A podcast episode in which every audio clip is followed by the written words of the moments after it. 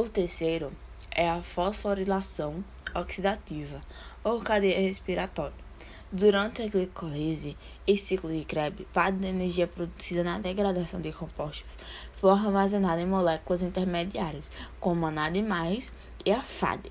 Essas moléculas intermediárias liberam os elétrons energizados e os íons H+, que irão passar para um conjunto de proteínas transportadoras que constitui a cadeia respiratória.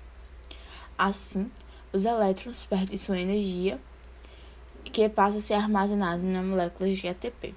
O saldo energético dessa etapa, ou seja, o que é produzido ao longo do tempo de toda a cadeia transportadora de elétrons, é 38 ATPs.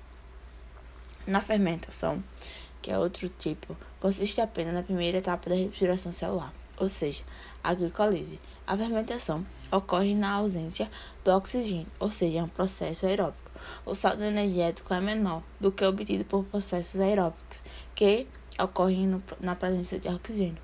Na primeira etapa, ocorre a fosforização da glicose, que, ao receber o fosfato proveniente da molécula de ATP, torna-se quimicamente ativa. Nessa fase, há então um gasto de energia. Na segunda etapa, ocorre a oxidação da glicose, sendo a agente oxidante nada mais que será produzida em NADH. O piruvato permanece no citosol, recebe os elétrons do NADH e é convertido em lactado ou etanol e dióxido de carbono, dependendo do organismo que estiver realizando esse processo. Nele, o NAD+, é então reciclado e poderá ser utilizado novamente na glicólise. Também é existente a fermentação láctea que é cada molécula de piruvato é convertida em ácido láctico em formação de duas moléculas de ATP, produzidas de ácido láctico. Ocorre nas células musculares quando há um esforço excessivo. Também se existe a quimiocintese.